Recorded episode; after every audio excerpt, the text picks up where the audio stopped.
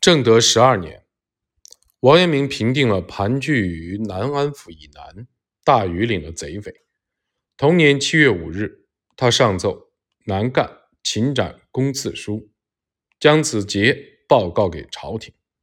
据称，王阳明率领官军于六月二十日深夜奇袭敌营，一举荡平大庾岭匪患。此役共击溃匪巢十九处，斩杀匪首三人。擒获匪众六百余人，为彻底的切断南赣诸省贼匪的联系，王阳明制定了专门的作战方略，以剿灭利头贼匪。王阳明深知，如不先剿灭利头之贼，待官军征剿同港、衡水之贼时，利头贼匪必然趁机作乱。就地形而言，赣州及南安的西部与湖广的贵阳。相邻，同港、衡水贼匪常出没于此地；而赣州及南安的西南部，比邻广东省乐昌，东临龙川，当地的贼匪多盘踞于该地的利头。在明代，利头属于龙川县，位于广东、江西两省交界处的九连山中。此处山岭相连，地势极为险要。利头包括上里。中里和下里三处，为当地贼匪藏身之所。正德十二年九月，王阳明在征剿利头匪患之前，先将牛马、酒肉、钱粮、布匹这些东西赠予贼匪，并发布告谕文，告谕利头巢贼，劝其归降。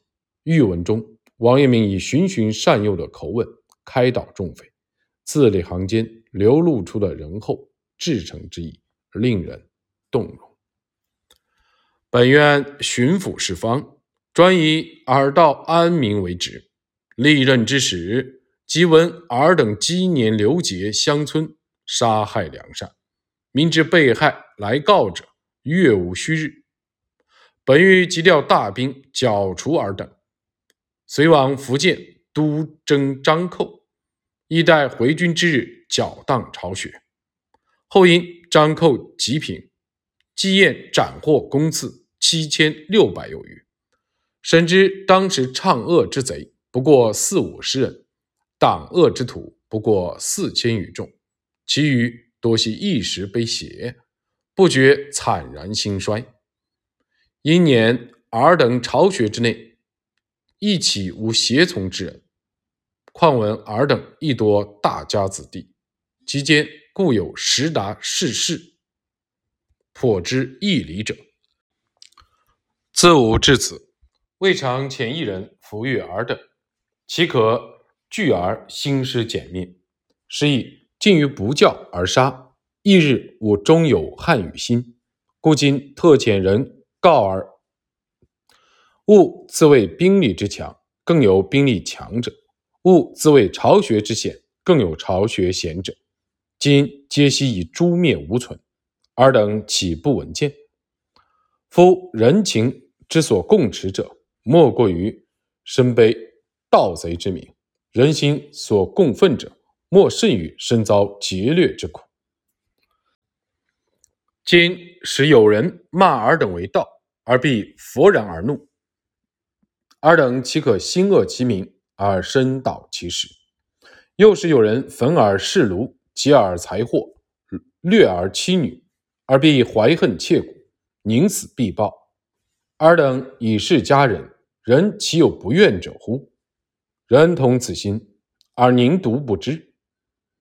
乃必欲为此，其间想亦有不得已者，或是为官府所迫，或是为大户所侵，一时错其念头。误入其中，后虽不敢出，此等苦情亦甚可悯。然亦皆由尔等悔悟不切。尔等当初去从贼时，乃是生人寻死路，尚且要去便去；今欲改行从善，乃是死人求生路，乃反不敢，何也？若尔等肯如当初去从贼时拼死出来，求要改行从善，我官府岂有必要杀汝之理？尔等久习恶毒，忍于杀人，心多猜疑。岂知我上人之心，无故杀一鸡犬，尚且不忍，况于人命关天，若轻易杀之，冥冥之中断有环报，殃祸及于子孙，何苦而必欲为此？我每为尔等思念及此，则至于终夜不能安寝，亦无非欲为尔等寻一生路，为是尔等冥顽不化，然后不得已而兴兵，此则非我杀之，乃天杀之也。今为我全无杀尔之心，亦是狂耳。若为我必欲杀尔，又非吾之本心。尔等今遂从恶。其使同是朝廷赤子，譬如一父母同生十子，八人为善，二人悖逆，要害八人。父母之心须除去二人，然后八人得以安生。君之为子，父母之心何必欲偏杀二子？不得已也。吾与尔等亦正如此。若此二子者一旦毁恶迁善，好气投诚。为父母者，亦必哀悯而收之。何者？不忍杀其子者，乃父母之本心也。今得随其本心，何喜何幸如之？吾与尔等亦正如此。闻尔等辛苦为贼，所得苦亦不多，其间尚有衣食不充者，何不以尔为贼之勤苦精力，而用之于耕农？运之于商贾，可以坐置饶富而安逸享乐，放心纵意游观城市之中，悠游田野之内。岂如今日担惊受怕，出则为官辟仇，入则防诸拒缴，潜行遁迹，忧苦终生。足之身灭家破，妻子掳辱，亦有何好？尔等好自思量。若能听吾言，改行从善，吾即视尔为良民，抚尔如赤子，更不追究尔等既往之罪。如叶芳、梅南春、王寿、谢月辈，吾今只与良民一概看待，尔等岂不闻之？尔等若习性已成，难更改动，亦由尔等任意为之。今吾南调两广之狼打。西调湖湘之士兵，亲率大军围尔巢穴，一年不进，至于两年；两年不进，至于三年。尔之财力有限，吾之兵粮无穷，纵尔等皆为有义之虎，量亦不能逃于天地之外。呜呼！吾岂好杀尔等哉？尔等若必欲害吾良民，使吾民寒无衣，饥无食，居无庐。耕无牛，父母死亡，妻子离散，吾欲使吾民避耳，则田野被尔等所侵夺，已无可避之地；欲使吾民惠尔，则家资为尔等所掳掠，已无可惠之财。就是尔等今为我谋，亦必须尽杀尔等而后可。吾今特遣人抚育尔等，赐尔等牛酒。银两布匹，与尔妻子，其余人多不能通缉，各与小玉一道。尔等好自为谋，吾言以无不尽，吾心以无不尽。如此，尔等不听，非我负你，乃尔负我，我则可以无憾矣。呜呼！民吾同胞，尔等皆吾赤子，吾终不能抚恤尔等。而至于杀尔，痛哉，痛哉！星言至此，不觉泪下。这篇告谕字里行间流露出仁人君子对天下苍生的包容、哀悯、感人至深，读之令人声泪俱下，堪称劝降文中的名篇。对于立头的匪寇，王阳明的态度是不教而杀，非仁义之道。据说。立头的群匪见此告谕文之后，皆深受感动，很多匪首纷纷率部归降。有人还表示要以死报答王阳明的不杀之恩。由此可知，战前劝降为王阳明常用的战术之一，因为王阳明深知兵法应以王道仁义为本，不能一昧的追求阴谋诡计。如果不能理解王阳明兵法之奥妙所在，就会误认为王阳明不会用兵，好似宋襄王之人。如果王阳明因此失去大好的战机，招致此次剿匪的失败，将受到更多的指责。相反，如果王阳明全无至诚仁爱之心，以劝降为幌子，大举进兵围剿，那他与世间狡诈之徒又有何不同？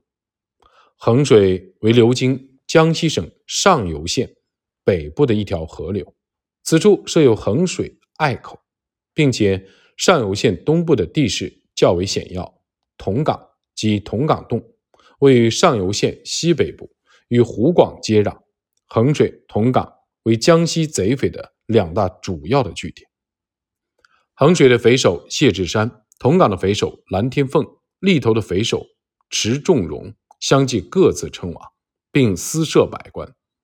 他们倚仗地势的险要，人多势众，日常出行。俨然皇帝出巡一般。尽管官府曾经调遣狼打土军征剿诸匪，但都无果而终。匪首谢志山听闻王阳明受命征剿漳州匪患一事以后，竟自封征南王，率匪众趁虚攻破南冈，并伺机侵占湖广。此时，湖广巡抚都御史陈金向王阳明提议。希望能集结江西、湖广、广东三省的官军夹击江西诸匪。陈金向王阳明详细的介绍了剿匪方略，并提出官府应派发不同的旗号，以清楚的区分官军、百姓和贼匪。由于陈金所制定的战略部署周密而详实，因此王阳明决定依计而行。不过，王阳明并不赞成集结三省官军一同剿匪。他认为，首先应切断贼匪之间的联系，再各个击破。一得同港、衡水、左西诸贼，荼毒三省，其患虽同，而事事各异。以湖广言之，则同港诸巢为贼之咽喉，而衡水、左西诸巢为之腹心；以江西言之，则衡水、左西诸巢。为贼之腹心，而同港诸巢为之羽翼。今不先去衡水、左西腹心之患，而欲与湖广夹攻同港，进兵两寇之间，腹背受敌，势必不利。皆因议者纷纷，皆以为必须先攻同港，而湖广克期乃在十一月初一日。贼见我兵未及，而失期尚远，必以为。先同岗势必观望未备，今若出其不意进兵速击，可以得志，以破衡水左西，移兵而临同岗，破竹之势灭不计矣。王阳明担心征剿衡水的贼匪时，立头之贼会趁机作乱，因此发布告谕文，安抚人心。立头贼匪见此告谕，皆深受感动，归顺朝廷者不计其数。还有人表示誓死效忠王阳明。当时，匪首黄金朝、刘训、刘苏梅、温中秀等皆率部下归降。王阳明与其中拣选五百精壮之士编为官军，使其奔赴衡水剿匪。其余老弱病残之人一律被解散。江西、湖广、广东三省官军约万人，王阳明将其分为十队，并重新的任命队长。部署行军路线，王阳明命令各路官军集结于衡水、左西以后再开战。于是各路官军于十月七日一同出兵。王阳明亲率大军经南康前往治平。